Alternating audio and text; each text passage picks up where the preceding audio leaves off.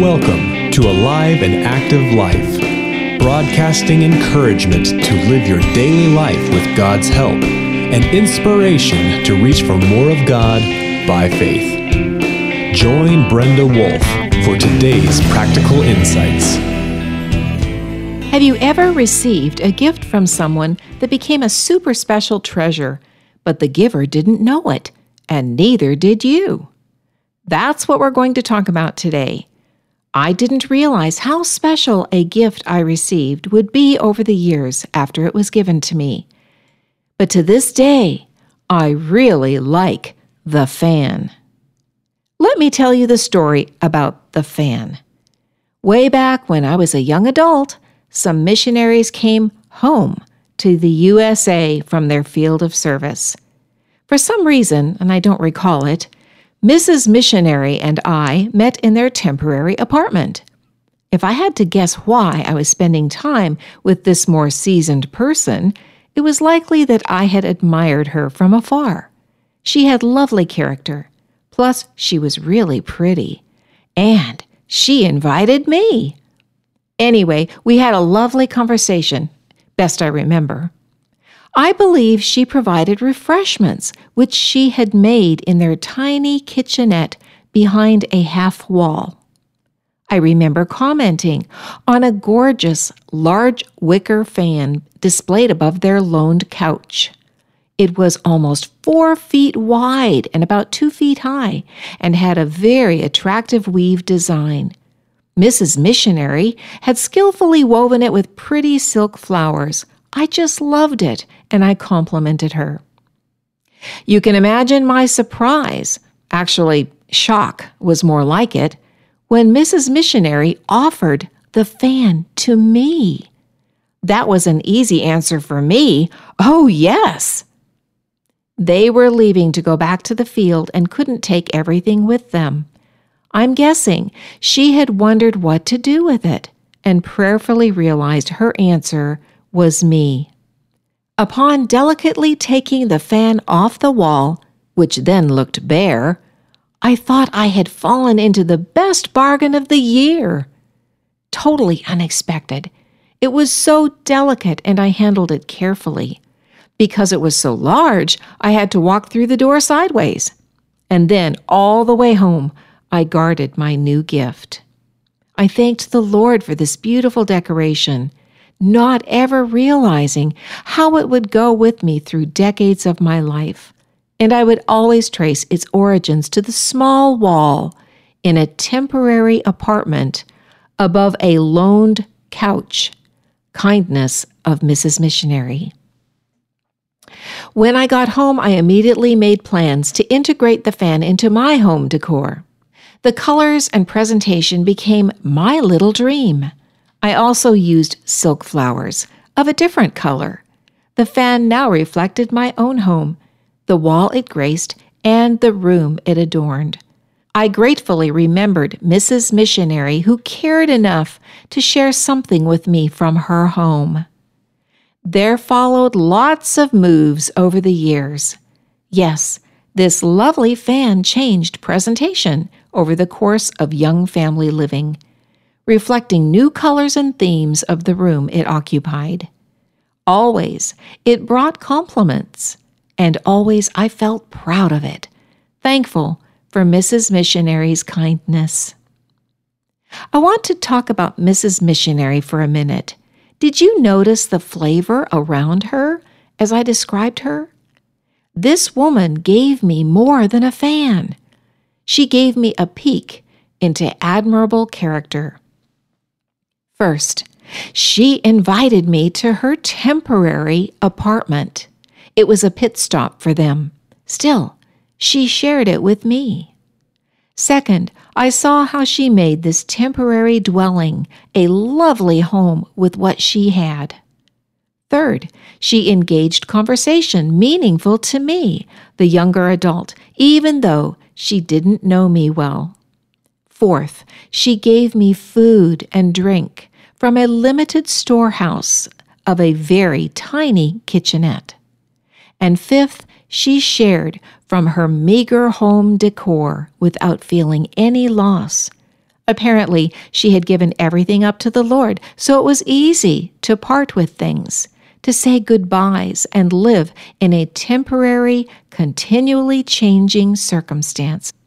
Mrs. Missionary had the aroma of Christ. From 2 Corinthians 2, verse 15. Well, what did I learn from Mrs. Missionary? What is the takeaway from this woman who gave me her fan? I learned several things from that short, one time visit. Number one, hold material things, including homes, with an open hand. Two, be quick to share what you have with others. Three, whatever circumstances you have, be content and grateful, even if it's temporary. Four, bring color, creativity, and beauty into your life and home through little things around you, even if it's temporary. 5. Put people first. Engage them in meaningful conversation and value what God is doing in their life. 6. Serve others genuinely and generously with what you have because their life is valuable to God. 7. Remember to pray for others who have invested in your life or given gifts to you. 8. Work to be like these mini mentors that God provides on your life journey, even if it is a one time event. So, what am I telling you? As I share this story from many years ago, what really am I saying as I reflect on my gift, the fan? Well, Besides the special lessons I learned from Mrs. Missionary, I also want to mention three more things about gifts. First, I learned how important it is to value the generosity of others. This was a beginning training lesson God was teaching me about valuing what people bring to life, big or small. Very much like how Jesus valued the five loaves and two fishes a little boy gave him. I bet that little boy felt like a million bucks. He saw Jesus feed over 5,000 people with his little lunch from his mom's tiny kitchenette. And he knew he had a part in that miracle. Jesus was excited about this little boy's gift, and so was the little boy. That event was so special to God, he designated a decent portion of Scripture to tell the story through all the centuries. Look up John 6 3 through 13. The second thing I learned about giving gifts, I saw it was important to have quality character to share what you have with others. Have you noticed the crises around the globe? Never should people be hungry in today's world, especially as many as are hungry now.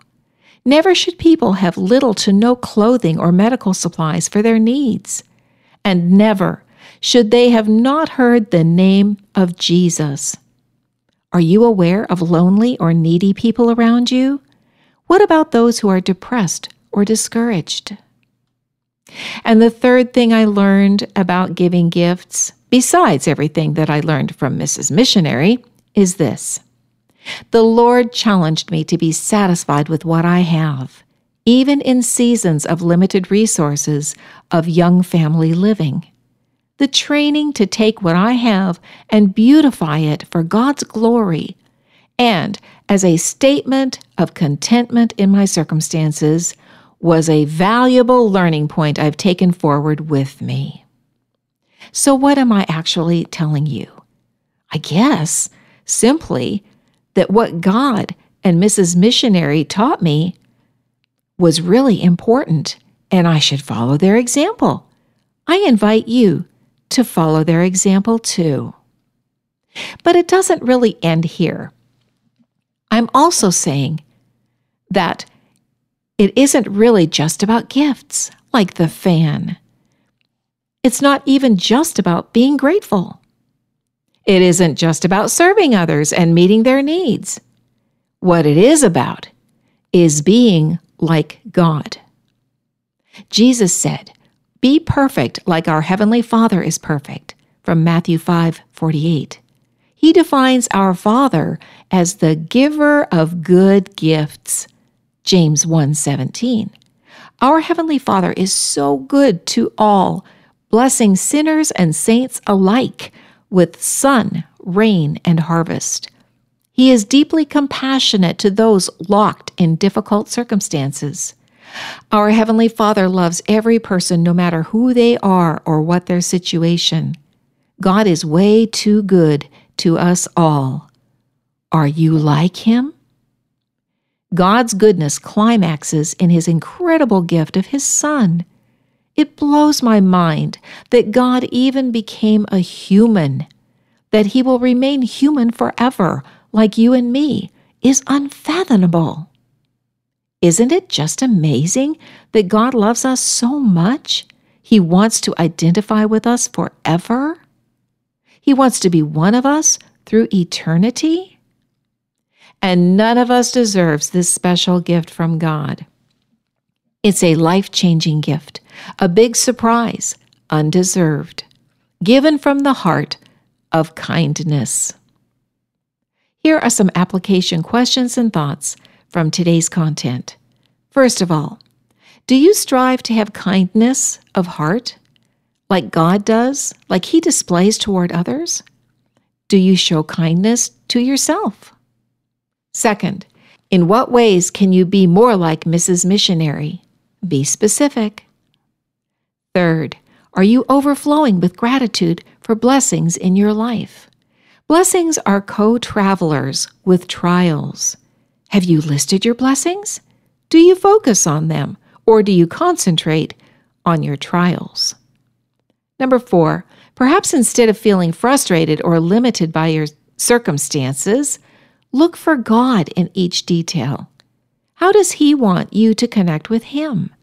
What about presenting an impression of Jesus on another person by adopting the high functioning Spirit of Christ? Number five, is your response to others filled with the grace and sacrifice that sent Jesus to the cross as he intercepted God's righteous anger? And then the final question, number six what do you need to eliminate in your assumptions about others? May you be richly blessed as you pursue the lovely sweet aroma of Christ in all your dealings with others. And may you be a Mr. or Mrs. Missionary kind of a person that leaves a permanent testimony of Jesus. Visit our website for devotional materials, articles, podcasts, and resources to help grow your faith in God. Pursue noble character and an alive and active life. You've been listening to Brenda Wolf with Alive and Active Life. Visit our website at www.aliveandactivelife.org, your web based home for resources including books and ebooks, libraries of articles, podcasts, and more as you navigate life's challenges and issues.